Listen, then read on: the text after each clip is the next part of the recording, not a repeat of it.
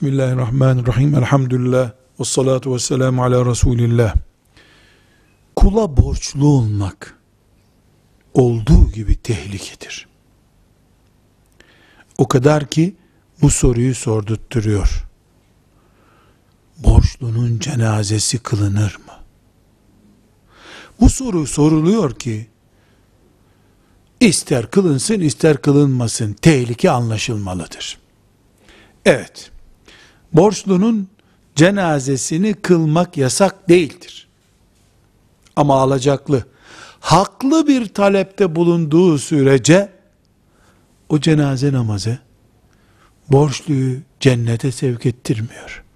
Bunun için cenaze namazından önce ey Müslümanlar bu insandan alacağı olan var mı diye sorulur ki cenaze namazı işe yaramış olsun.